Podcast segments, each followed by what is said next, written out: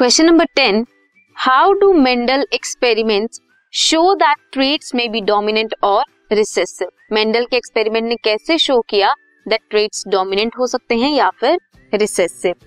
उन्होंने क्रॉस किया pure tall plants को with pure dwarf plants. Alleles हैं ये capital T and small T, ये प्योर हैं। इन्हें क्रॉस किया तो F1 जनरेशन जो मिली वो क्या मिली, ऑल प्लांट्स वर टॉल, सभी क्या थे, टॉल थे। जब इन्हें tall plant of F1 generation को क्रॉस किया F1 जनरेशन से ही तो क्या मिला, if we cross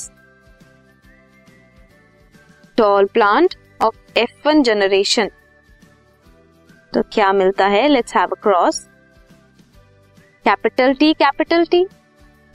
T small T, and small T small T.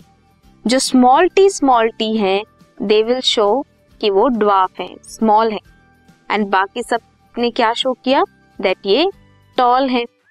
This is F2 generation. F1 generation में क्या था, F1 जनरेशन में सभी टॉल प्लांट्स थे, पेरेंट में टॉल भी थे और ड्वार्फ भी थे। लेकिन जब हमने F2 जनरेशन देखा, F1 जनरेशन जिसमें सभी टॉल थे एंड F2 जनरेशन में एक ड्वार्फ आया, इसने क्या बताया दैट जो ड्वार्फ था, जो स्मॉल टी का अलील था, वो इनहेरिट तो हुआ था F1 जनरेशन में बट एक्सप्रेस नहीं हुआ था। एक्सप्रेस क्या हुए, सिर्फ टॉल प्लांट्स एक्सप्रेस हुए। दिस मींस कि जो टॉल कैरेक्टर है वो डोमिनेंट है एंड जो ड्वार्फ कैरेक्टर है वो रिसेसिव है।